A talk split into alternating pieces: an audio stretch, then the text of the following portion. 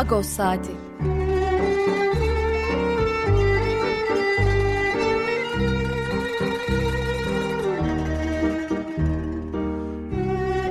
Haftalık Agos gazetesinin penceresinden Türkiye ve dünya gündemi. Agos'un mutfağından haberler, söyleşiler, olaylar.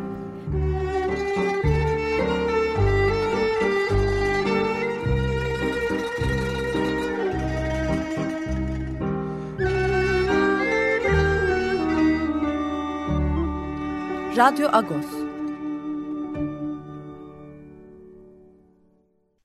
Yorgos'tan günaydın. Parlus, ben Yetver Tanzikyan. 19 Kasım Cumartesi yeni bir Radyo Agos'ta karşınızdayız. Hangi şarkıyla başladık? Hemen onu anons edeyim. Ee, Noray Gapoyan e, iyi bilinen bir duduk sanatçısı. O e, Narek Gasparyan ve Armen Peştemalcıyan'la beraber Erik Satie'nin çok bilinen bir eserini Nosyen e, bir numaralı e, Nosyen'i seslendirdi. Noel Bakuyan düdükteydi. Narek Kasparyan cello'da, Arman Peştemalcan da piyanodaydı. E, güzel bir e, icraydı açıkçası. Onda başlayalım dedik. Evet bu hafta Radyo Agos'ta ne var? E, yarın 10 Ermeni Vakfı aynı gün seçim yapıyor. Yönetim kurulları e, seçilecek. Ermeni toplumu oy kullanacak. E, vakıflarda böyle olur. Vakıf seçimlerinde böyle oluyor. 16 e, Ekim'de Ortaköy Vakfı ile başlamıştı. Biraz erken başlamıştı aslında e, ama e, diğer vakıflar bölgelere göre seçimlerini yaptılar. Tarihlerini belirlediler. Yıl sonuna kadar da bitmesi lazım bu seçimlerin. Azınlık Vakıfları Seçim Yönetmeliğinde öyle bir madde var zira. 9 yıl seçim yapamadıktan sonra ve 2 ayda hatta bir buçuk ayda bir seçim, bütün vakıfların seçim yapması gerekiyor. 10 vakıfta bir de ilk kez seçim yapacak Ermeni toplumu. Bunun teknik detayları var. Nasıl oy kullanılacak? Bunlar e, soru işareti değil aslında ama yine de detayları bilmek isteyenler vardır. Bu hafta Selina Doğan'la, avukat Selina Doğan'la ortak seçim tertip heyetinden Selina Doğan'la e, gazetede bir röportajımız vardı. Radyoda da konuşalım dedik. Birazdan Selin Hanım e, konuğumuz olacak. İkinci bölümde Kazım Gündoğan, belgesel yapımcısı, yazar. Yeni bir kitabı çıktı. Onu e, Dersimin Kayıp Kızları kitabından, e, belgeselinden hatırlıyoruz. E, onunla yeni kitabı Alevileştirilmiş Ermenileri e, konuşacağız. E, son bölümde de Pakrates Sükkan'la e, haftalık olan sohbetimizi bu hafta saat 10'da yapacağız. Genel olarak akışımız böyle. Ağustos'un da manşetinde yarın yapılacak seçimler vardı. Evet e, biz e, Selin Hanım'ı da çok fazla bekletmeyelim e, hattımızda çünkü e, hemen programımıza başlayalım. Günaydın Selin Hanım. Parlus. Günaydın Parlus. Evet şimdi ben kısa bir giriş yaptım. Ee, ilk kez 10 vakıf birden aynı gün seçim yapıyor yakın tarihimiz için bunu söyleyebiliriz herhalde. Bu biraz takvim e, sıkıştırmasıyla gelen bir durum e, ki bu e, aslında maraton daha yeni başlıyor. E, neredeyse her pazar e, birden fazla vakıf seçim yapacak.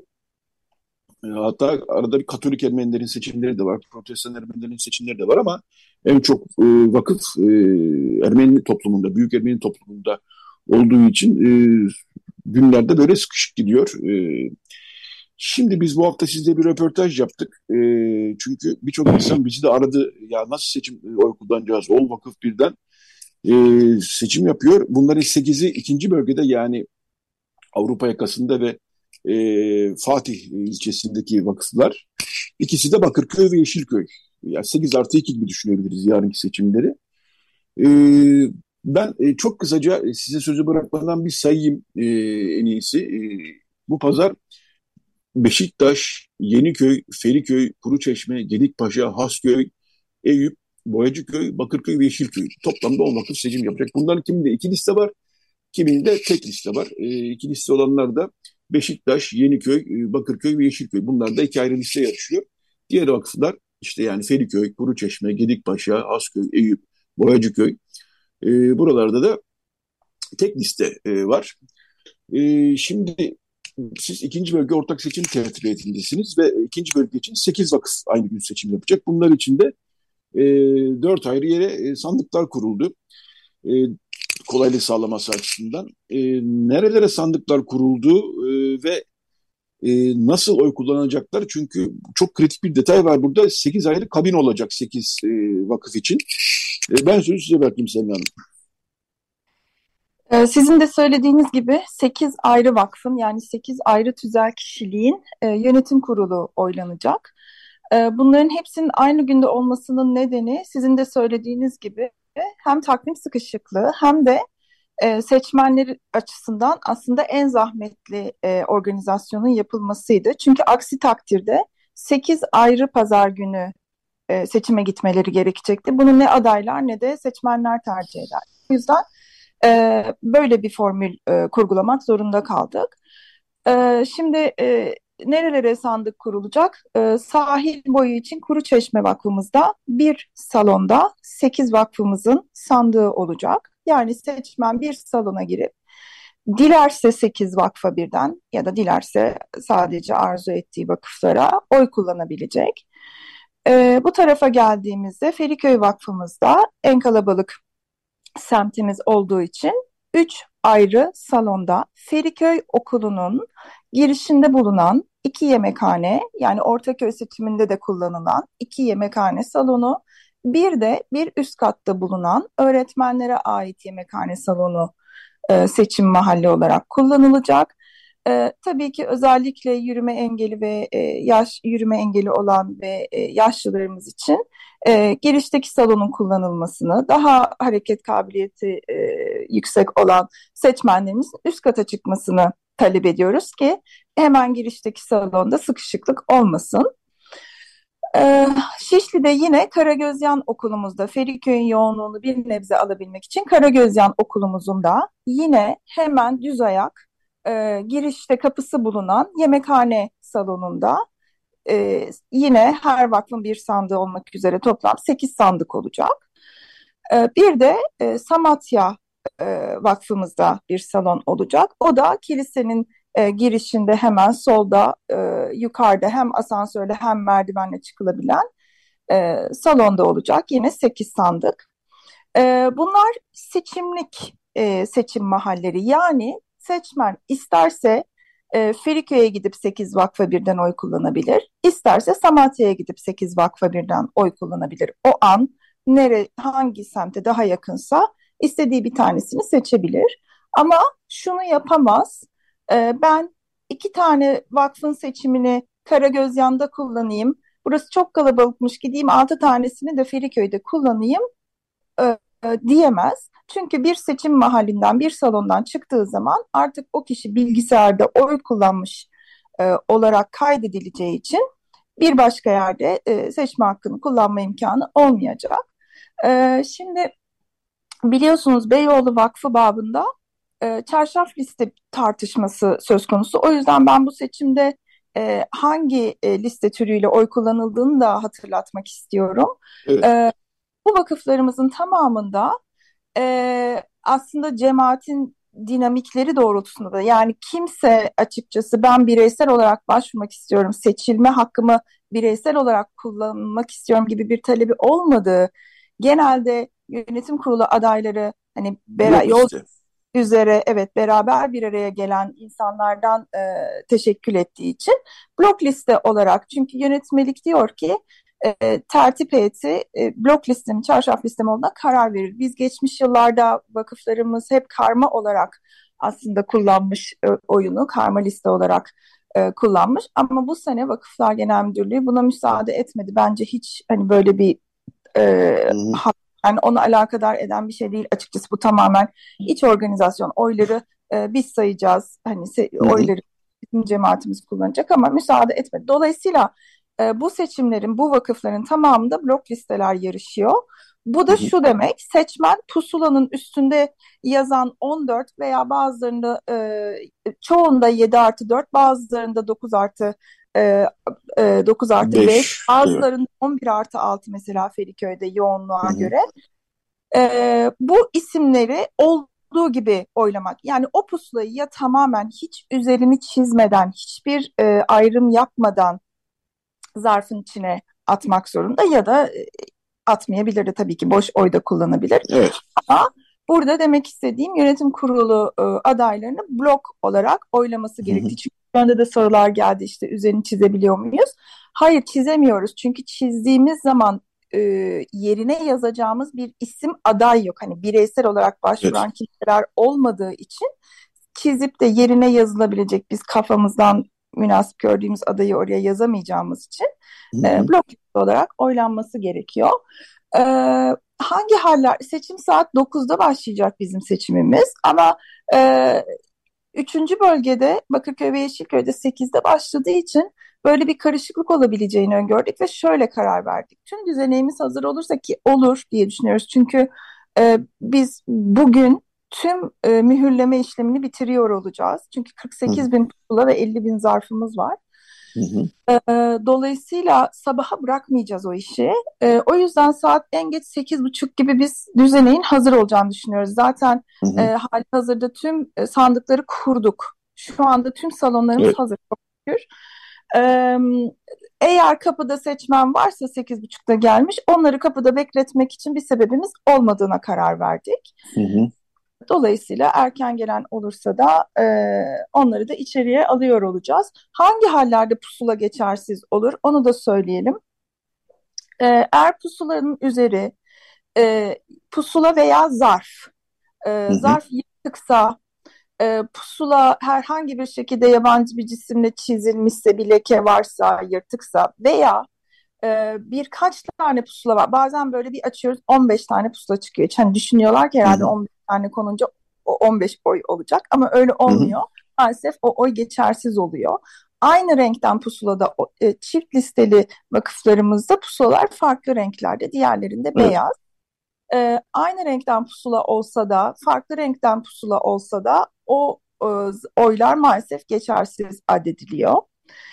Ee, başka size ne söyleyebilirim? Şunu hatırlatmak önemli gibime geliyor. Yani 8 aylık kabin var. E, 8 evet, vakıf doğru. için. Yani dolayısıyla 8, 8 kere oy kullanacaklar aslında. Yani 8 vakfada seçip oy kullanmak istiyorlarsa, 8 evet. vakfın yönetim kurulu için oy kullanmak öyle. istiyorlarsa yani gidecek, oy kullanacak, gelecek, bir daha pusulayı alacak, tekrar oy kullanacak değil mi? Her her bir e, sandığın önünde, daha doğrusu her bir kabinin önünde bir sandık ve bir sandık görevlisi ve bir imza tutanağı olacak. Seçmen listesi yanında imza tutanağı olacak. E, dolayısıyla her e, bir vakıf için kabine girip e, pusulayı zarfa koyup zarfı da çıkıp sandığa atmak ve imza atmak gerekiyor. Bu neden böyle? Biz acaba hepsini bir kabine koyalım mı diye de düşündük tabii. Hı hı. Ama o zaman da o kabinin içinde e, çift listelileri de düşündüğünüz zaman tam 12 tane e, pusula olacaktı. E, hı hı. Ve elin, seçmenin elinde 12 tane zarf olacaktı. E, pardon evet. 8 tane zarf olacaktı. Dolayısıyla hani bir vakfın pusulası öbür zarfa çünkü her zarfın üstünde kendi vakfının mühürü var. Hı hı. E, dolayısıyla hani çok karışık olurdu e, hem seçmen içinde hem sonra ayırmak sayman içinde. O yüzden seçim güvenliği açısından e, her kabine ayırmak hatta bu konuda Vakıflar Bölge Müdürlüğü'nün de görüşünü aldık. E, her kabine ayırmanın seçim güvenliği açısından daha uygun olacağına karar verdik. E, evet biraz yorucu ama hani öbür hmm. alternatifi düşündüğümüzde daha pratik. Evet. E, bu şekilde olmak zorunda. Ee, bir yenilik mi diyelim, yenilik diyebiliriz herhalde. Yani 9 yıldır e, seçim yapılamıyor. E, yönetmelik yeni yayınlandı 9 yıl aradan sonra. 9 yıl önceki seçimlerde böyle, 9 yıl önce de seçim olmadı aslında. Belki de yönetmelik 9 yıldır yok. Biz belki de son seçimi 11 yıl önce, 12 yıl önce yapmıştı olabilir. Doğru. E, bir yıl e, bir yenilik şu e, barkod sistemi var. E, dolayısıyla çipli kimlik kağıdı olanlar yani yeni nüfus kağıdı, ehliyet çipli kimlik kağıdı olanlar aslında barkodu okutup e, hiç böyle hani TC'sini gir bilmem ne değil mi? E, doğru mu anladım? Öyle bir durum da var galiba. Evet yani tabii arada, aradaki geçen yıllarda teknolojinin gelişmesiyle beraber e, bu bizim seçim tertip heyetimizin diyelim bir şansı yani Sevan Haddeler seç, e, Part seçiminde en son e, ben o zaman da müteşebbis heyetteydim. E, bizimle beraber çalıştı ve seçmen listelerini bu şekilde dijital ortama aktardığı için e, yine kendisiyle temas kuruldu tabii ilk e, yönetmelik yürürlüğe girdiğinde. Ve e, yeni sadece kimlik kartlarında bu barkod var e, eskilerinde yok maalesef. En azından yeni kimlik kartı olanlar bakımdan zaman kazanalım diye. Çünkü seçim mahalline girmeden önce herkesin önce seçmen mi değil mi diye e, bilenmesi gerekiyor. E, dolayısıyla o elemeyi dediğiniz gibi teknolojiyi kullanarak hızlıca e, barkodla yapacağız. Bir bilgisayar operatörü olacak salonun girişinde. Ha Hı-hı. normal barkodsuz e, kimliği olanların manuel olarak girilecek. Evet.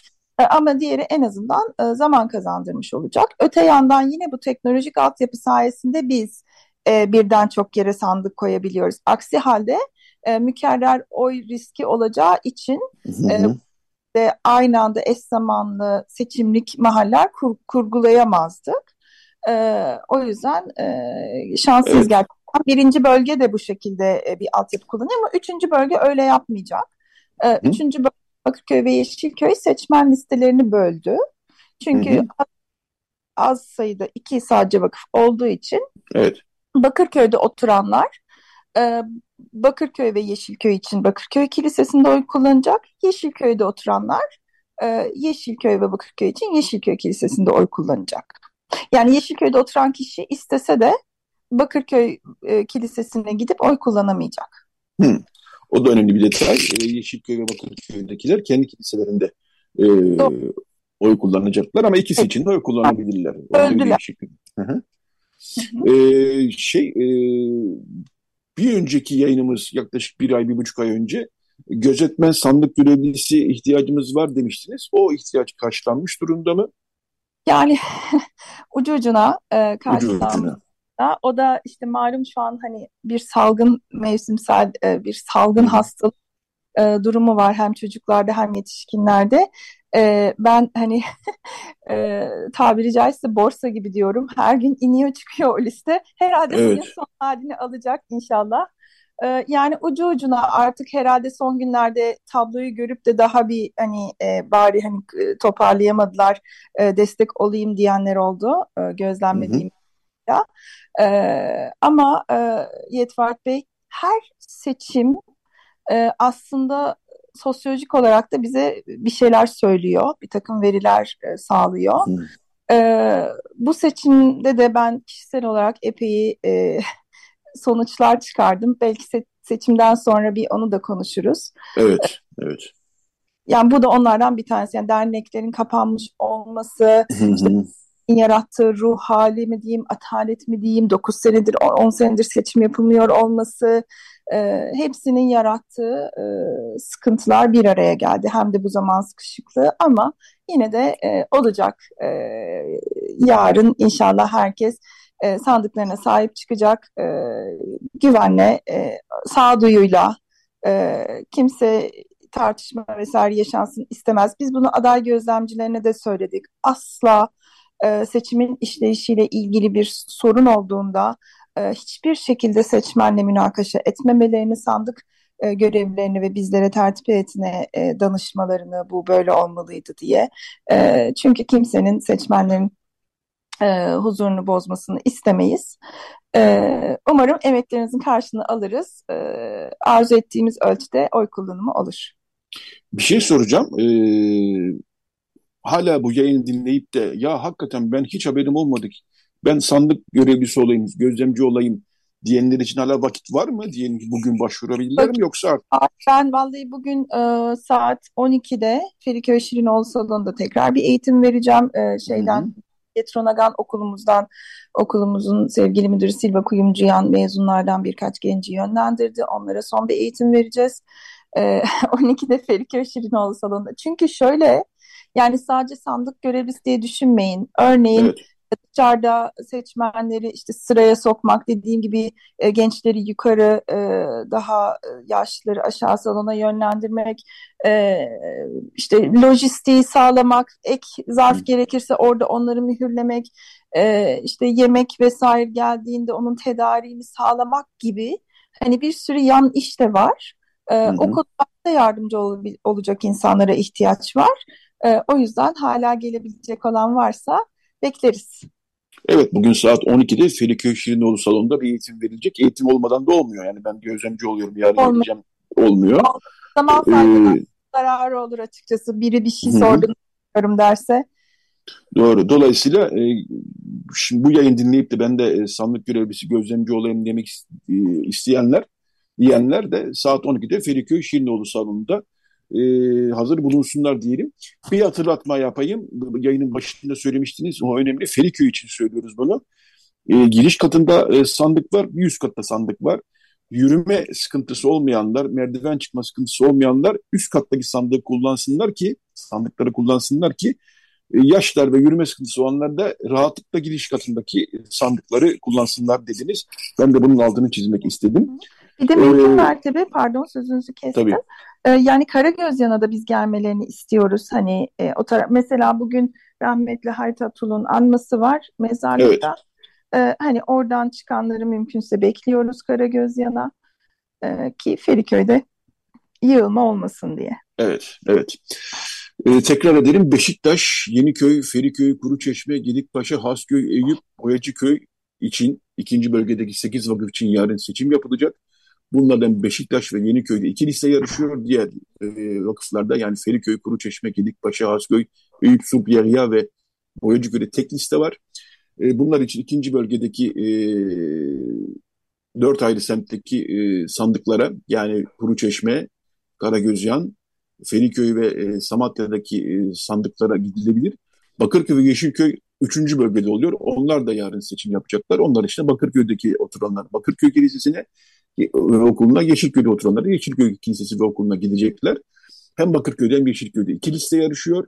Biz iki listeyle yarışan e, vakıflar için e, röportajlarımızda geçen hafta, üç hafta önceden başlatmıştık. Beşiktaş'ta yaptık, Bakırköy'de yaptık. Bu hafta da Yeşilköy'deki iki listenin adaylarla röportajlarımızı yaptık. Dolayısıyla e, burada da bir hani karar vermek için biraz da detaylı bakmak isteyenler de buralara bakabilirler. E, çok teşekkür ediyorum Sena Doğan yayına katıldınız. Şimdi çocuğu kursa götüreceksiniz biliyorum. Cumartesi sabahları vaktinizi evet. alıyoruz böyle. Yok, e, yarın için e, kolay gelsin diyorum. Herkese e, herkese kolay gelsin diyorum. İyi bir seçim olsun e, huzurlu bir seçim olsun e, ve seçmenin tercihi sandığa yansısın e, diyoruz. Tekrar teşekkürler, kolay gelsin size Doğan. Biz teşekkür ederiz. Sürecin başından beri ayrıca Agos'un desteği için e, ayrıca teşekkür ederiz. Sahiden e, halkın haber alma hakkı açısından da bizim e, vermek istediğimiz mesajların da aktarılmasında çok desteğiniz oldu. Eksik olmayın. Rica ederiz. Ne demek? E, zaten görevimiz severek de yapıyoruz. Peki size kolay gelsin diyorum. Tekrar bir hafta sonu diliyorum. Evet, e, Radyo Gos'un bu bölümünün e, sonuna geldik. Bu bölümü e, bir şarkıyla e, kapatalım. Sonra reklam arası, sonra yeni bölüm başlayacak. Ne çalacağız? E, Sokratis Sinopoulos Kuartet. E, Sokratis Sinopoulos Atina'da e, yaşayan e, bir müzisyen, hem akademisyen aynı zamanda. Bizans müziği üzerine çok çalışmaları da olmuş. Bir kemençe ustası aynı zamanda. Hem kendi başına Sokratis Sinopoulos olarak e, performansları var hem de Sokrates Sinopoulos Kuartet dörtlüsü olarak da performansları var. Kuartetten e, bir e, şarkı dinleyeceğiz. Sokrates Sinopoulos'u e, aklınızda tutun. E, yayının kapanışında da programın sonunda da tekrar onun bir performansını, başka bir performansını dinleyeceğiz. Ama şimdi Kuartet'ten e, Red Treat dinliyoruz. Daha sonra reklam arası, daha sonra Radyo Agos Kazım Gündoğan'a devam edecek. Evet, Sokrates Sinopoulos'u dinliyoruz. Evet, Radyo Agos devam ediyor. Ne dinledik? Goat, e, Ermenistanlı bir e, grup. E, daha önce de İstanbul'a gelmişlerdi. Komidas'ın e, 150. doğum yılı için verdikleri bir e, verilen konserde, Anadolu Kültür'ün konserinde performansları çok beğenilmişti. Onlardan Satürn e, şarkısını dinledik. Evet şimdi bu bölümde Kazım Gündoğan e, konuğumuz. E, onu Dersim'in Kayıp Kızları belgeselinden tanıyorsunuzdur tahmin ediyorum. Hem Agos okuyucuları hem de Radyo Agos dinleyicileri. Yeni bir kitap yayınladı. Alevileştirilmiş Ermeniler başlığıyla ayrıntı yayınlarından çıktı. E, burada e, kapsamlı bir kitap. Yaklaşık olarak e, 500 sayfa diyebiliriz e, herhalde. 5, 520 sayfa, 28 sayfa. Evet, evet, evet. E, ve e, hayli e, nasıl diyeyim e, çok sayıda röportaj var e, ve o röportajlarda e, bu tarihsel meseleye e, tanıklarıyla e, konuşarak e, ışık tutan bir çalışma bu. E, günaydın Kazım Bey, Almanya'da yaşıyorsunuz. Size daha da günaydın çünkü orada saat biraz erken. evet, burada saat 7.30. Günaydın, iyi yayınlar diliyorum. Ben de erkenciyim zaten, erken kalkmıştım. E, açık Radyo'yla e, böyle bir programa e, katılmak ve e, sizinle katılmak e, daha önce Ağustos'ta e, küçük de olsa sohbetlerimiz olmuştu. E, benim için güzel oldu. Teşekkür ediyorum davet ettiğiniz için.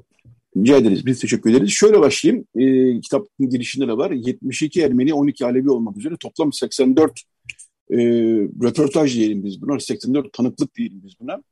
E, önemli bir e, çalışma yaptınız. E, ben başlığıyla başlamak istiyorum. E, Hrant Dink Vakfı'nın Müslümanlaştırılmış Ermeniler konferansının başlığında da tırıl, Müslümanlaştırılmışın tırıl kısmı parantez içindeydi. Yani Müslümanlaştırılmış idi. Evet. Burada da Alevileştirilmiş tiril kısmı parantez içinde. Bu ne demek? Yani kendilerince de e, Alevileşenler var, zorla Alevileştirilenler var. Aynı Müslümanlaştırılmış Ermenilerde olduğu gibi.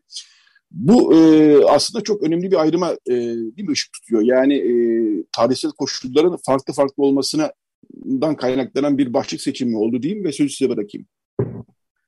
Ee, çok teşekkür ediyorum. Ee, tabii bu e, e, özellikle Boğaziçi Üniversitesi'nde e, düzenlenen e, Müslümanlaştırılmış Ermeniler konferansına e, biz de katılmıştık. Ben de sevgili eşim Nezahat birlikte o zaman da Dersim Ermeniler üzerine bir tebliğ sunmuştuk. Ama o zaman henüz Dersim Ermenileri üzerine kapsamlı bir çalışma olmadığı için Alevileştirilmiş e, diyememiştik. Alevileşmiş olarak e, sunmuştuk.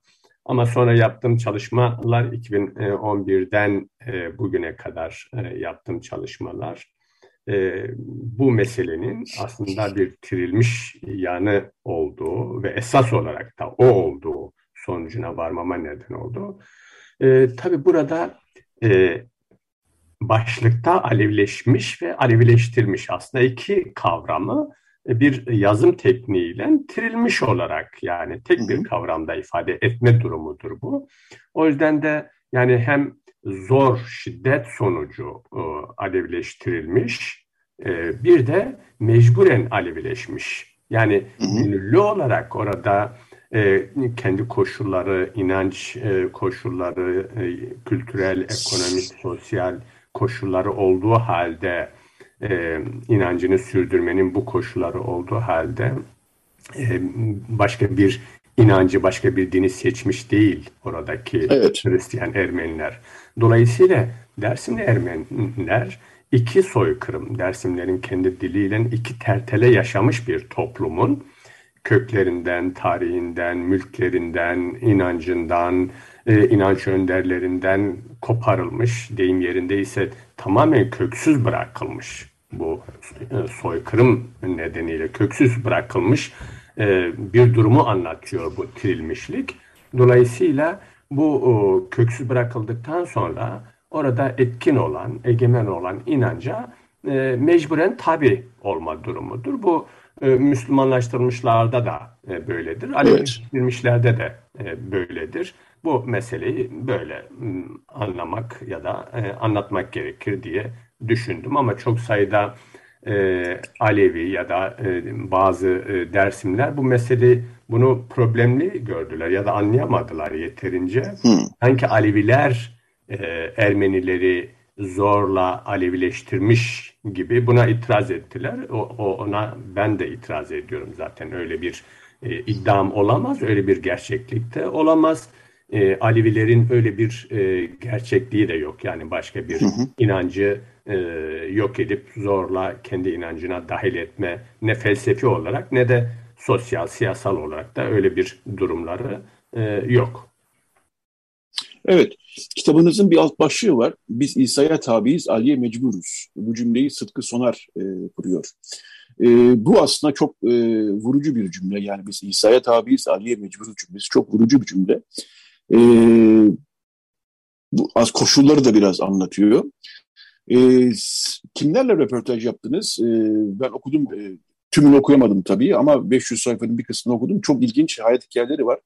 1915'ten kurtulanlar 1938'de tekrar yakalanıyorlar. Sürgüne gidiyorlar. Dersim katliamında tertelesinde birçok insan sürgüne gönderilmişti. Onlar da sürgüne gidiyorlar. Bulundukları yerlerdeki hayatları, isimler değişiyor ister istemez. E, kimlerle konuştunuz? E, nasıl bir program izlediniz kitabı oluştururken onu sorayım size. Evet. Ee, şimdi tabii e, bizim çalışmalarımızı takip edenler bilir. Biz e, Dersim tarihine dair Dersim'in Kayıp Kızları belgesel filmi, Hayvay Zaman belgesel filmi ve e, son olarak da Vank'ın Çocukları belgesel filmlerini yaptık. Ama orada kitap olarak da Dersim'in Kayıp Kızları İletişim Yayınlarından çıktı kitabımız ve ikinci kitabım da Keşişin Torunları e, kitabıydı. 2017'de e, şey 2000 evet 17'de çıktı. Keşişin torunlarıyla biz e, ve Vank'ın Çocukları belgesel filmiyle Dersim'de özellikle 1937-38 tertelesinde Ermenilerin yaşadıklarını, onların köklerinden koparıp sürgüne göndermeleri ve Batı'da, Bolu'da, Kütahya'da, işte başka yerlerde yaşadıklarını e, anlatmaya çalıştık, anlattık. Bu o, doğrudan e, devletin e, soykırımının e, sonucu yaşanan e, acı gerçekliği anlattık. Burada daha dolaylı olarak bu 2011'de başlatıp sürdürdüğümüz çalışmada e, Dersim'de kalan ve değişik zamanlarda Dersim'den ayrılmak zorunda kalan e, Ermenilerin, Hristiyan Ermenilerin yaşam öykülerini anlatmak istedim. Çünkü dersimi çalışıyorken oranın kadim halklarından biri olan Ermenileri çalışmamak e, ahlaken de vicdanen de rahatsız ediciydi ve e, tablonun bütününü açığa çıkarmayacaktı. Böyle bir e, kaygıyla e, bu çalışmayı yaptık. Bank'ın Çocuklar belgesel e, filmin nitekim Ankara'da ve başka yerlerde de ödül alan bir belgesel film oldu. Orada öyküler çok daha farklı. Bu sonrasında sürdürdüğümüz çalışmalarda 2017'de bitirmeyi planladığım e, ve yaklaşık 100 kişiyle röportaj yapmayı hedeflediğim bu çalışma ne yazık ki 2017 yılında e, hakkındaki soruşturmalar, işte bu Ermeni çalışmalar nedeniyle Ermeni misyoneri olarak hedef gösterilmemiz, tehdit edilmemiz sebebiyle Türkiye'den ayrılmak zorunda kaldık. Ayrılınca çalışma e, sekteye uğradı. Önemli bir kısmını tamamlamıştım röportajların. Ama bir kısmını da o onları e, tabii e, o, röportajlar, öyküler benimle birlikte göç etti e, Almanya'ya. Burada yeniden işte bir e, çalışma ortamı yaratıp çalışmayı devam ettirdim. Yaklaşık 90 kişiyle, 100 kişiyle değil ama 90 kişiyle röportaj yaptım. Bu 90 kişiden 72 bir baktım e, seçtiğim öyküler 72'ye denk geldi. O arada kitap, onu, onu da söyleyeyim, kitap üç bölümden oluşuyor. Bir, evet. e, Alevileşmiş Ermenilerin doğrudan anlatımı. İkincisi ise e, orada e, Dersimli Elif Alevilerin Ermeni belleği. E, dolayısıyla on, o çerçevede de 12 kişiyle röportaj yaptım. Ve son bölümde de 1915 e, tertelesi soykırımı öncesi e, Dersim'de e, Ermeni nüfusu ve Ermeni yerleşim yerlerinin isimleri e, içeren bir belge e, var. E, dolayısıyla böyle üç bölümden oluşan bu kitapta e, 72 e, Ermeni, e, 12 de Alevi'den oluştu ve toplam 84 e, kişinin öyküsü doğrudan yer almış oldu. Ben aslında çok fazla bir şey yapmadım. Ben sadece e, ön sözü sevgili Mihran Dabak yazdı e, Bochum Üniversitesi'nden profesör soykırımlar üzerine çalışma yapan hocam.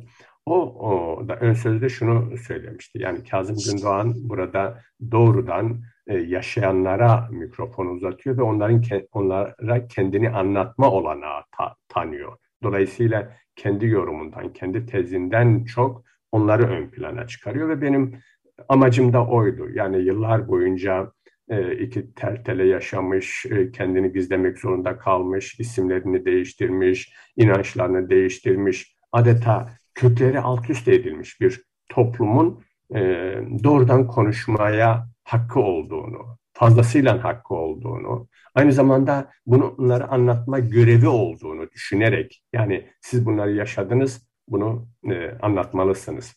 Bunu sadece e, soykırım yapan devlet mekanizması, siyasal, siyasi mekanizmaya anlatmak değil.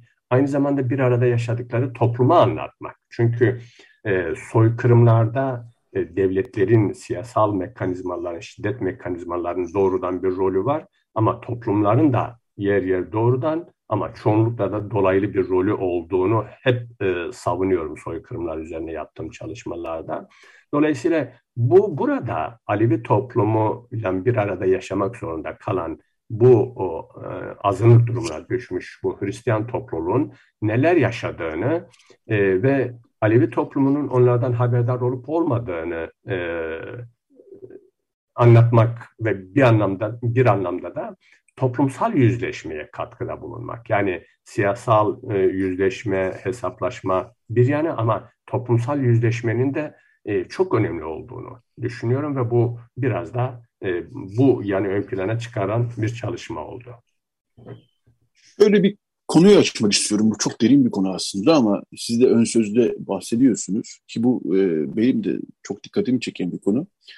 E, Dersim'de e, Alevilerin e, ile ilgili şöyle bir genel iki ayrı uçta yani tam tersi iki ayrı uçta şöyle bir algı var.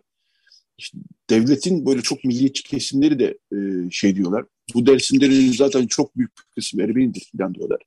Bir de tam tersi e, daha böyle demokrat sol kesimlerde de Dersim'e yakın kendini hisseden kesimlerde de e, işte Dersimler zaten işte işte e, soykırımdan kurtulan Dersimli Aleviler soykırımdan kurtulan Ermenilerdir daha çok diye iki ayrı uçta iki ayrı farklı düşünceyle ama aynı yere çıkan bazı bir algıdan bahsediyoruz. Fakat bunun siz e, biraz e, altını e, altına bakıyorsunuz ve tam da e, bu iki bu düşüncelerin çok da e, tartışmalı ve problemli olduğunu söylüyorsunuz.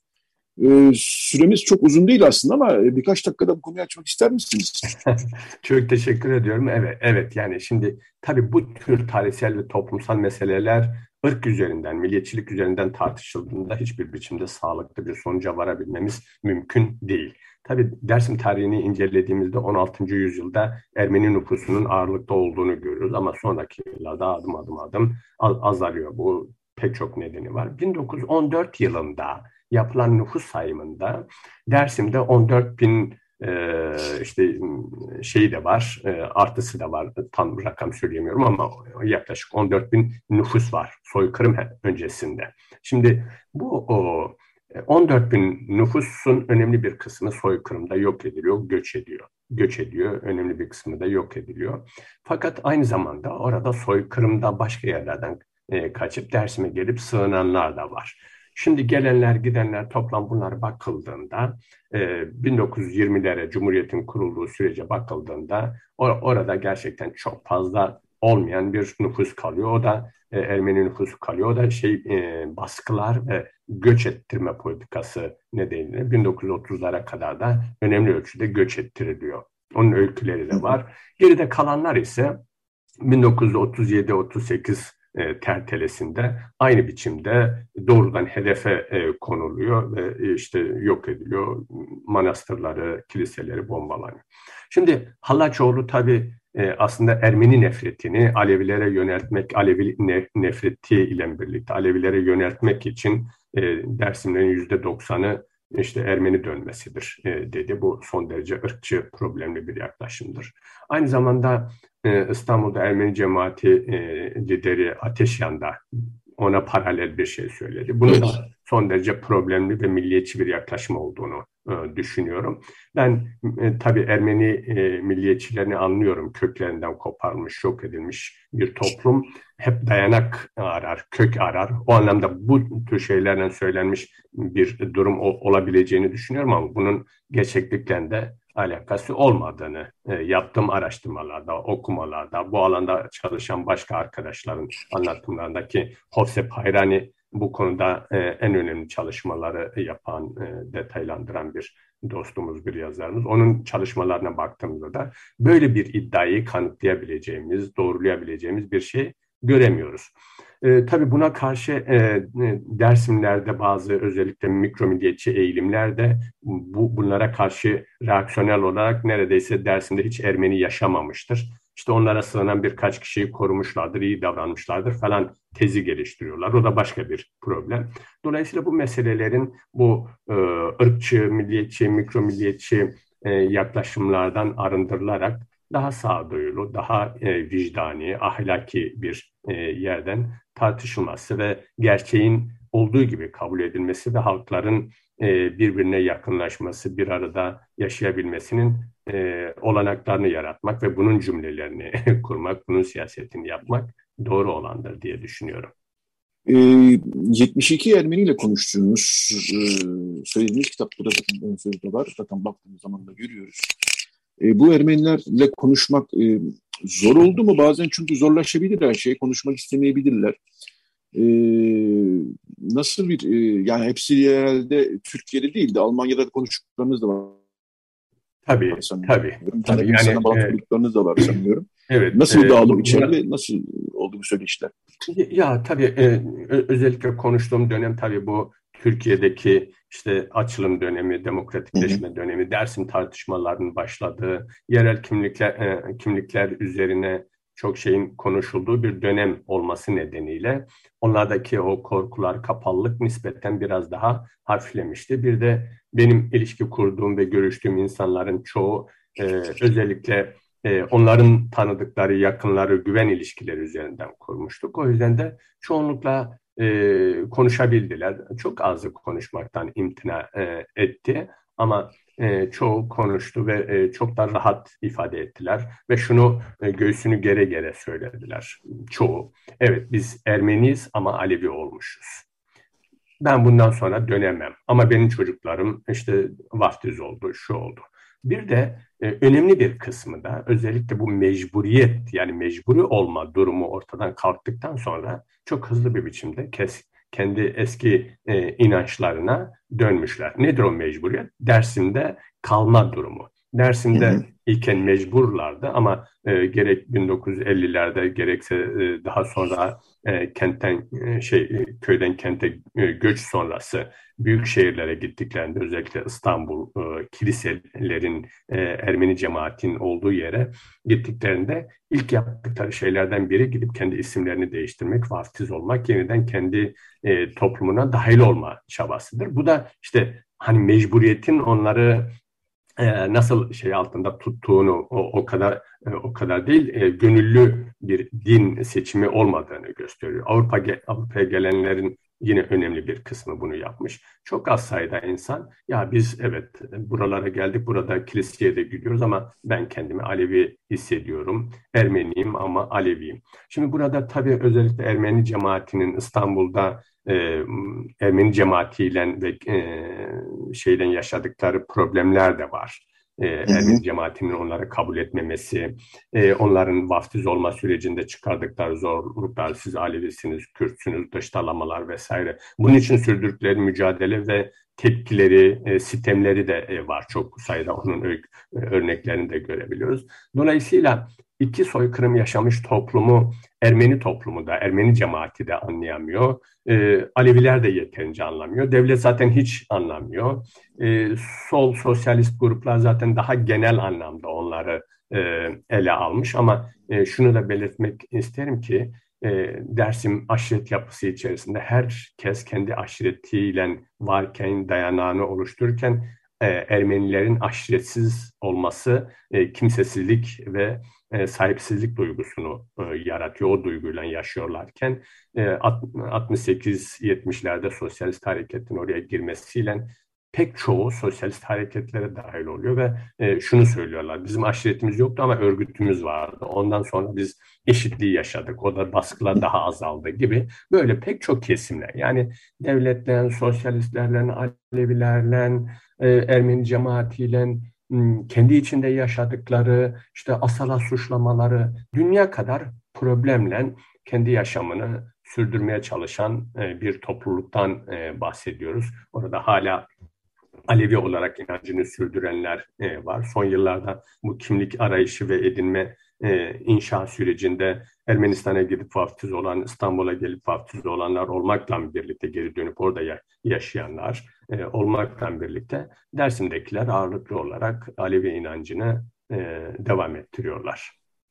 Evet, kitapta çok ilginç hikayeler var. Bunlardan bir tanesi de Alevileşmiş bir Ermeni ile Sünnileşmiş bir Ermeninin evliliğiydi. Bu gerçekten beni çok e, çarptı ve e, Türkiye'de aslında biraz alt katlara indiğiniz zaman, alt katmanlara baktığınız zaman ne kadar ilginç, ne kadar çarpıcı, ne kadar trajik ve Türkiye'nin böyle tek bir cümlede açıklanamayacak aslında bir hikayesi olduğunu e, görüyorsunuz. Bu açıdan da çok çarpıcı bir kitap. E, ben e, elinize sağlık diyorum. Hakikaten çok e, önemli bir çalışma yaptınız. E, çünkü bu konu hakikaten çok üzerine konuşulan, e, doğru yanlış çok üzerine konuşulan bir konu. E, Ermeni toplumunda da İstanbul'daki Ermeni toplumunda da böyle bir kafa karışıklığı neden olan, kafa karışıklığı yaratan bir konu. Türkiye'nin kalan kısmında da zaten öyle. Dersim konusu zaten başlı başına bir konu. Dersim ee, konusu hiç hiç bitmiyor. Evet, evet, evet. Yani bu Alevileşmiş Ermeniler aslında bir taraftan da e, yani Alevilerin dışlanması hala sürüyor. Ötekileştirilmesi hala sürüyor. Dersim'den ötekileştirilmesi, evet. dışlanması hala sürüyor. Hele bir de Alevileşmiş ya da Alevileştirilmiş Ermeniyseniz iki ya da üç katı bir e, Aynen. ötekileşmeyle karşı karşıya kalıyorsunuz. Dışlamayla karşı karşıya kalıyorsunuz. E, dolayısıyla çok zor bir hayatlar olduğunu görüyoruz zaten. E, kitaptan da görüyoruz. E, dolayısıyla ben e, tebrik ediyorum. Size elinize sağlık diyorum. Önemli bir çalışma yapmışsınız.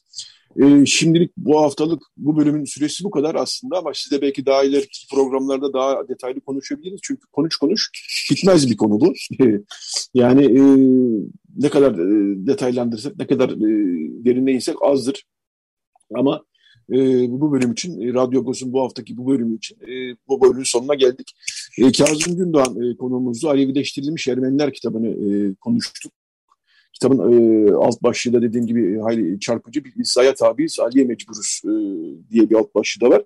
Çok teşekkürler Kazım Bey. E, tekrar görüşmek üzere diyelim. Size bir hafta sonu dileyelim. Teşekkürler. Ben yani teşekkür ediyorum. Ee, iyi günler, iyi hafta sonları diliyorum. Sağ olun, sağ olun. Kitabın da bahtı açık olsun. Teşekkürler. İyi günler. Evet, e, şimdi Radyo Gos'un bu bölümünün de e, sonuna geldik. E, birazdan bir reklam arası vereceğiz. O reklam arasından sonra da e, Pakrates Tükkan'da haftalık olan sohbetimizi bu hafta saat 10'da yapıyoruz. E, dolayısıyla e, Pakrates Tükkan konumuz olacak. Onda e, Türkiye'nin ve Ermeni toplumunun ağırlıklı olarak Ermeni toplumunun gündemini konuşacağız. Evet, şimdi bir reklam arası. E, daha sonra vaktimiz olursa bir şarkı da çalarız. Daha sonra Radyo Agos devam edecek. Radyo Agos. Radyo Agos devam ediyor. E, ne dinledik? Richard Agopian, e, Amerika'da doğmuş, büyümüş, orada e, icrayı sanat eylemiş bir e, müzisyen. E, 1940'lar, 50'ler, 60'lar e, Amerika'da bilinen bir isim Richard Agopian. Onun Dersin Medley, e, onların Keftime diye albümleri var. Keftime bir müzik tarzı aslında. Amerika'daki Ermenilerin çok sevdikleri, buradan giden e, o zamanlar Osmanlı veya da Türkiye Cumhuriyeti'nin ilk yıllarında Amerika'ya giden, Amerika Birleşik Devletleri'ne giden e, Ermenilerin sevdikleri bir tarz Keftime. Onların Keftime albümünden Hachik Kazaryan ve Badi Sarkisyan eşlik ettikleri Çakagokyan'a. Dersin Medley dinledik. Evet e, bu bölümde Pakrat abiyle Pakrat Esukyan'la olan sohbetimizi gerçekleştiriyoruz. Haftalık sohbetimizi gerçekleştiriyoruz. Günaydın Pakrat abi, Parlus. Parlus Yetvar, günaydın. Ee, senden önce hem e, vakıf seçimlerini konuştuk hem de e, Alevi Kazım Gündoğan'ın yeni çalışması Alevileştirilmiş Ermenileri konuştuk. İkisi de aslında üzerine konuşacağımız konular. E, vakıf seçimleriyle başlayalım istersen. E, biz Selina Doğan'la e, programın başında e, oy verme, e, buna benzer teknik detayları konuştuk. E, ama konuşacağımız çok şey var aslında bakarsan. E, yakın tarihte ilk kez 10 e, vakıfta birden seçim, aynı gün seçim yapılıyor. E, bu bir e, heyecan yaratıyor mu senin gözlerinde Fakat abi? Vallahi şöyle bir e, heyecandan bahsedebiliriz. Özellikle e, geçmiş yıllarda epeyce şaibe biriktirmiş olan kimi vakıflarda e, yoğun bir çaba görüyorum yeni bir yönetim oluşturmak için, eski yönetimleri değiştirmek yönünde. O anlamda e, özellikle Beyoğlu Vakfı için çok yoğun bir çaba var birçok listeler oluşturuldu ama şimdi e, vakıfta e, bir karar aldı. Daha doğrusu vakıfın oluşturduğu seçim kurulu çarşaf liste ve tek yerde sandık koymak gibi bir karar aldı. E, bu da katılımı etkilemeyi, yönlendirmeyi, yoğunlaştırmayı e, öngören bir proje anladığım kadarıyla. E, bakalım ne olacak orada çünkü bir hayli gruplar oluştu. 5-6 grup sayılıyor. Bazen bu sayı 7'ye kadar çıkıyor. Farklı farklı isimler anılıyor. Her isim e, kendince bir liste hazırlıyor ve Beyoğlu'na aday olmak istiyor. E, bunun arkasında iki etken var. Birinci etken dediğim gibi bu vakıf oldukça şaibeliydi. E, tartışmalı pek çok karara imza attı. E, yönetim şekli itibarıyla oranın geleneksel kurumlarını uzaklaştırdı. Bu Savoriç Korosu, Esayan Derneği bunları işlevsiz hale getirdi. E, bu hafta da gazetelere, bizim gazeteye de vermişti. E, diğer iki cemaat gazetesine de Marmara ve Jamanaga'da tam sayfa ilanlar vererek projeler anlatıyorlardı. Bütün yaptıklarının tersini yapacaklarını iddia eden bir söylemle ortaya çıktılar. E, dediğim gibi çok tartışmalı bir vakıf oldu Beyoğlu ve iki kişinin kontrolünde kaldı. Şu anda e, var olan yönetimden sadece iki kişi devam ettiriyor. E, süreç içerisinde Vakıflar Genel Müdürlüğü atama yoluyla da yönetici koyabilirsiniz dedikten sonra e, birkaç isim arayışına girdiler ama fiilen aslında iki kişinin üzerine kalmış bir vakıf ve bu iki kişi halen yönlendirmek ve yeni dönemde gene aday olmak istiyorlar. Eğer seçim imkanı olursa çünkü her yerde seçim imkanımız yok. Mesela e, tek listeyle gidilen yerlerde buna seçim dememiz mümkün değil. Olsa olsa var olan bir listeyi onaylamış olacağız. Ama birden fazla liste olan yerde kelimenin doğru anlamıyla bir tercih yapmak mümkün. O zaman da ben hep eski yöneticilerin değişmesi yönünde tercih yapmak niyetindeyim kişisel olarak. Bütün kadroları tanımasam bile listenin birinde eski yöneticiler halen varsa e, tanımadığım halde yeni yönetimden yana e, tercih yapma niyetindeyim kişisel olarak, kişisel tutum olarak. Çünkü artık toplumun bir değişime ihtiyacı var. Dediğim gibi bu değişim isimlerin değişmesiyle anlayışlar ne kadar değişecek buna çok emin değilim. Belki de yeni isimlerde e, biraz da biz burada yöneticilik yapalım diyerek göreve geliyorlardır. E, radikal değişimler e, bu sistemin, cemaat e, sisteminin işleyişinde nasıl bir değişecek yol açacak yeni isimlerin gelmesi buna emin değilim. Ama bazı yerlerde projeleri de var. E, kimi yönetimler projelerini sunarak adaylıklarını açıkladılar. Bunlar bizim gazetede de röportajlarla konuşuldu. Dolayısıyla ilginç bir şey. Bundan önce çoğunlukla tek liste olurdu. Bu sefer hakikaten hiç değilse 34 e, vakıftan bahsediyorsak bunların en az üçte biri için belki de daha fazlası için e, birden fazla liste var.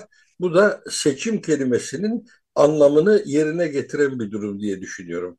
Bugüne kadar biz onaylama gibi bir konumdaydık. Tek liste olduğunda, zarfa da o listeyi koyduğunda bunun adına seçim demek çok anlamlı değildi. Pek pek denebilirdi ki 300 kişinin onayını almıştır bu liste ya da 150 kişinin onayını almıştır. Birçok yer için bu böyle.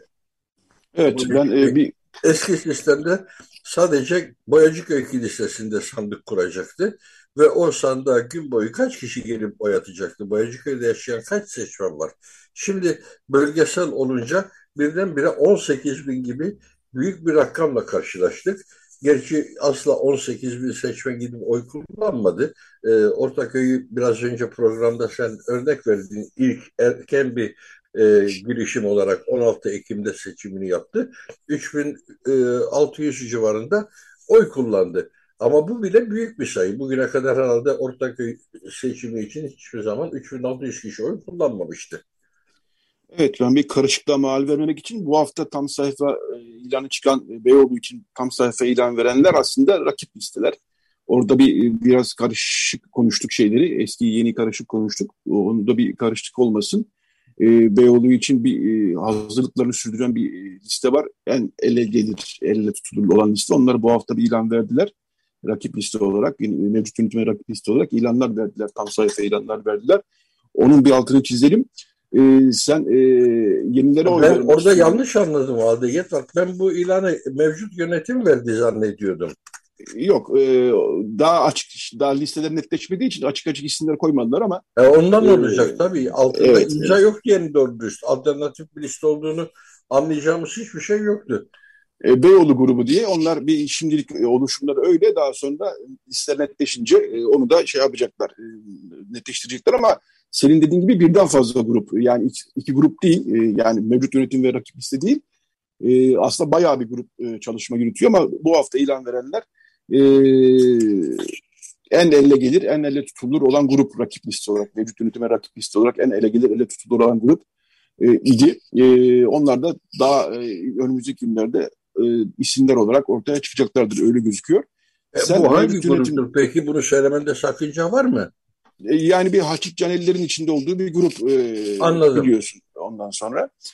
E, sen mevcut yönetimlerin karşısındakilere oy vereceğim dedin. Biz burada olarak bir tutumumuz, sen kişisel fikrini söyledin. Biz evet altını çizdim onun özellikle evet, altını evet. çizdim. Biz mümkün mertebe tarafsız bir tutum almaya çalışıyoruz. Eğer seçime şey karıştırmıyorlarsa, e, usulsüzlük karıştırmıyorlarsa tarafsız bir tutum almaya çalışıyoruz ve kararı Ermeni toplumunun vermesini e, istiyoruz. Beklentimiz bu yönde. Temiz e, bir seçim olmasını istiyoruz. Bu temiz seçimi müdahale edenlere karşı tabii ki tutumumuz var ama her şey yolunda gidiyorsa eğer e, kararı seçmen versin. E, isterse eski yönetimi tutsun, isterse yeni yönetimi tutsun. E, burada bizim gazete olarak bir tutumumuz açıkçası yok. Dediğim gibi eğer bir usulsüzlük karıştırılmıyorsa. Ee, ben bir, özellikle altını çizdim kişisel tavrımdır bu tabii, diye. Tabii, tabii, ee, ayrıca kişisel... bu kişisel tavır e, bugünlerde telaffuz edilen bir tavır da dönüştü. Mesela Patrik de e, Türkiye Ermenileri Patriği ikinci Sahak da e, bu yönde çağrı yapıyor. Hiçbir yönetim iki dönemden fazla kalmasın diyor. Hatta mümkünse bunu baştan deklare edin. Biz iki dönem sonra bu görevde olmayacağız diye baştan deklare edin diye çağrılarda bulunuyor. Benim kastettiğim yönetimler de kimisi 30 yılını tamamlamış, kimisi 25 yılını bu e, hizmetlerde tamamlamış isimlerden oluşuyor. Buna karşı bir e, tutum alıştı. Evet, e, dediğim gibi bu haftaki ilanlar aydınlık gelecek Beyoğlu e, olarak verilmişti Beyoğlu için. Bir e, konu daha var aslında. O da önümüzdeki haftalarda gündeme daha çok e, damgasını vuracak gibi gözüküyor. Katolik Ermenilerde de seçim var. Orada e, şöyle bir yola gidiliyor. E, artık hemen hemen netleşmiş gibi. Sa Katolik Ermeni vakıflar için sadece Katolik Ermeniler oy kullansın. E, Apostolik Kilise yani büyük çoğunluğu oluşturan Apostolik Kilise'ye ait Ermeniler oy kullanmasınlar.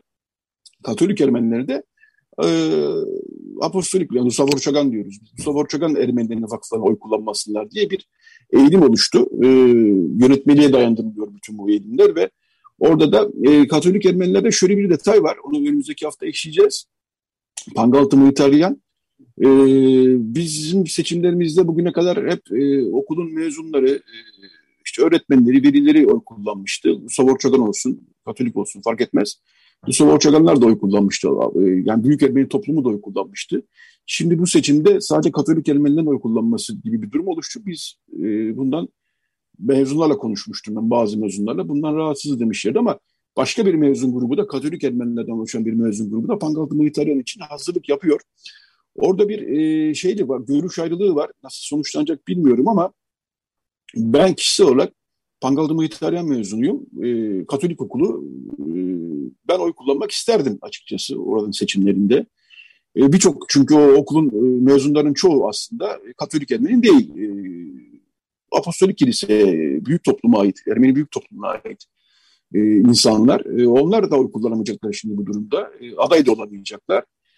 Burada belki yönetmeliğe uygun bir durum var ama biraz karışık bir durum var. Bilmiyorum sen ne dersin?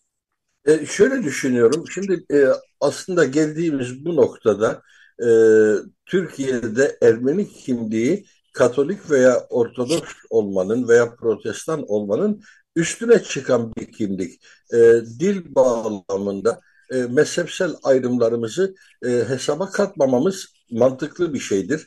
Dediğin gibi bugün Katolik okulu olarak tanımlanan okulun öğrencilerin önemli bir kısmı Katolik olmayanlardan oluşuyor ve e, ben aslında Türkiye'deki Ermeni kurumlarından bahsederken e, resmi e, görüşün ifadesiyle 33 kilise demiyorum, 50'ye yakın kilise diyorum. Bunun içine Katolik kiliselerini de katıyorum. Çünkü onlar da Ermeni kilisesi veya Protestan kilisesini de katıyorum.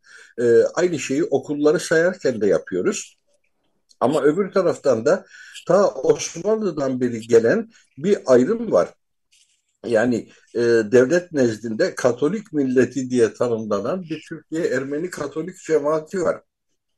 Ve bu cemaatin ruhani önderi de haklı olarak kendi e, tebaasını, kendi nüfusunu, kendi halkını ayrıca tanımlamak istiyor. E, ve dolayısıyla Katolik kurumlar içinde Katolikler oy kullansın derken bu doğru bir yaklaşım.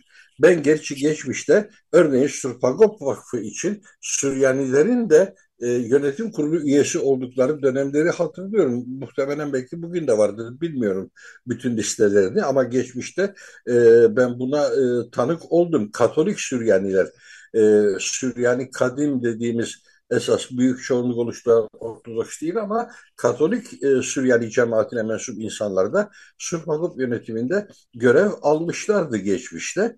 E, bu iki yönlü düşünmemiz gereken bir mesele. Bir yandan Katolik Ermeni cemaatinin kendi dinamikleri açısından düşündüğümüzde başka bir yoruma varıyoruz. Bir yandan da bütüncül bir bakış açısıyla baktığımızda başka bir yoruma varıyoruz. Evet, Mıhtaryan Okulu, yani liseyi kastediyorum burada özellikle. İlkokul için de aynı şey geçerli. Ee, her e, mezhepten öğrenci alabilen bir okul olduğuna göre bu okulun yönetiminde de her mezhepten insanın olması mantıklı, e, anlaşılabilir bir talep ama e, ruhani önderliğin e, tutumu da gayet anlaşılabilirdir. O da kendi sınırlarını belirlemek istiyor, kendi cemaatini belirlemek istiyor. Nitekim geçen dönemlerde mesela e, Bomonti Mıhtaryan Okulu'nda da aynı şey yaşandı. E, bunun yaşanmasının sebebi o okulun yoksul bir okul olması, gelirleri olmayan bir okul olması e, sebebiyleydi ve tek bir listeyi bile oluşturmakta güçlük çekildiği için o listede hem e, Katolik Ermeniler hem de Ortodoks Ermeniler birlikte liste oluşturdular. Yani okulun bazı velileri de yönetime girmişlerdi e, geçen dönemde. Buna karşılık geliri yüksek olan yerlerde Katolik cemaati ihtiyaç varsa üç tane listeyle de seçime girebiliyor. Sırpagop'taki son e, yönetim kurulu seçiminde üç liste yarışmıştı. Yani gene her şey biraz da ranta dayanıyor. Şimdi Mıhtaryan okulu da e, özellikle yeni bir inşaat tamamladı. Bu inşaat artık okula belli bir gelir getirecek. E, binaları tamamlandı, kiraya verecekler. Yani nefes alınan bir durum olunca e, orada talep birdenbire yükseliyor. Öbür taraf için e, bir listeyi bile oluşturmak pek mümkün değil. Bomonti'deki Mıhitaryan okulu için ama Pangaltı Lisesi için e, şu anda zaten iki liste şekillenmiş durumda. E, mesele bütünüyle de para kaynaklarında galiba. Orada düğümleniyor.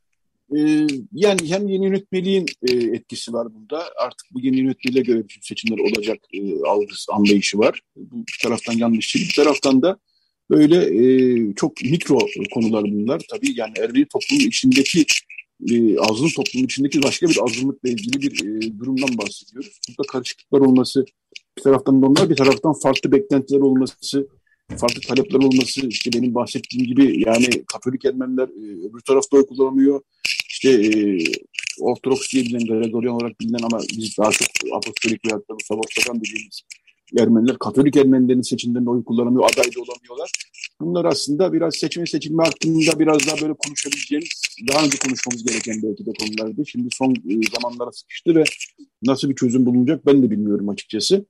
Ee, yaşayacağız, göreceğiz ama orada da bir e, münakaşa var, tartışma var, e, hazırlıklar var. E, yani bugün e, ayın 19'u, e, yarın 20 Kasım, e, 10 vakıfta seçim yapacağız ve seçim maratonu daha yeni başlıyor. Evet. Ya Beyoğlu büyükleri gibi tartışmalı vakıfları daha var e, ama neredeyse her pazar e, bir seçim yapacağız daha karşı taraf var. Anadolu yakası var, Üsküdar var.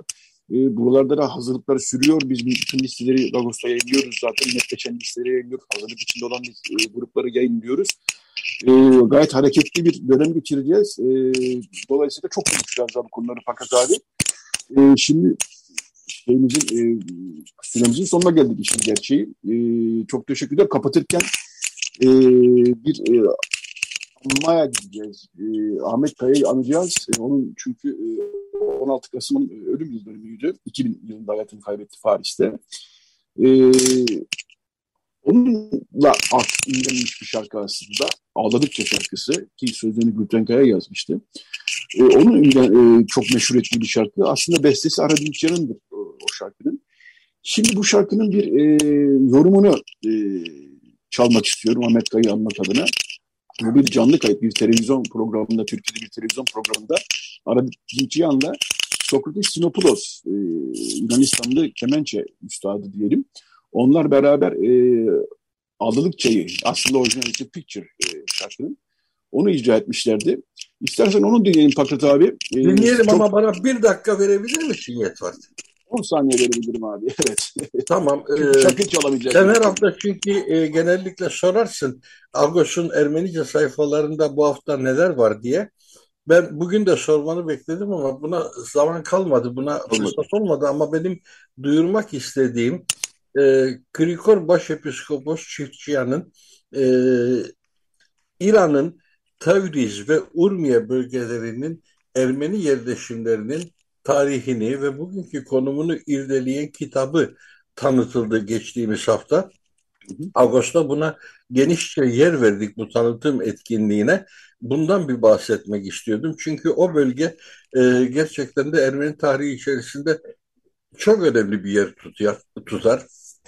İran Ermeni toplumu şu anda o bölgede yani İran Azerbaycan'ında aşağı yukarı çok az Ermeni kaldı. Bazı köylerde köy bile kalmadı, terk edildi ya da köyün yeni sahipleri var. Ama e, az da olsa bir nüfus var ve e, Kirkor Başepiskopos Çiftçiyan oralarda adım adım dolaşarak bir kitap hazırladım. O kitabın ikinci cildinin tanıtımı yapıldı. Bundan bahsetmek istedim. Ufacık bir parantezdi. Şimdi Ahmet Bey'i dinleyebiliriz. Evet, e, Recide Beren Baltaş vardı. Bu hafta Hayır Tatul'un, Tatul 13'lerin ölüm yıl dönümü onu da rahmetle anıyoruz. Ahmet Kay'ı anıyoruz, rahmetle anıyoruz ve e, Aradin Çiyan ve Sokrates Sinopoulos'tan dinliyoruz. Picture. Bu haftalık bizden bu kadar. Haftaya yeni bir Radyo Gosta buluşmak üzere.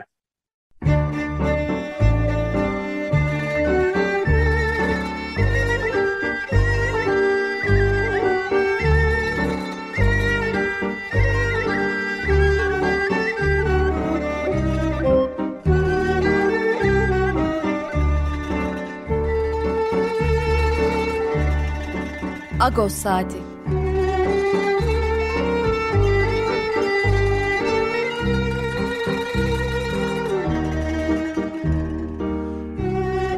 Haftalık Agos gazetesinin penceresinden Türkiye ve dünya gündemi. Agos'un mutfağından haberler, söyleşiler, olaylar.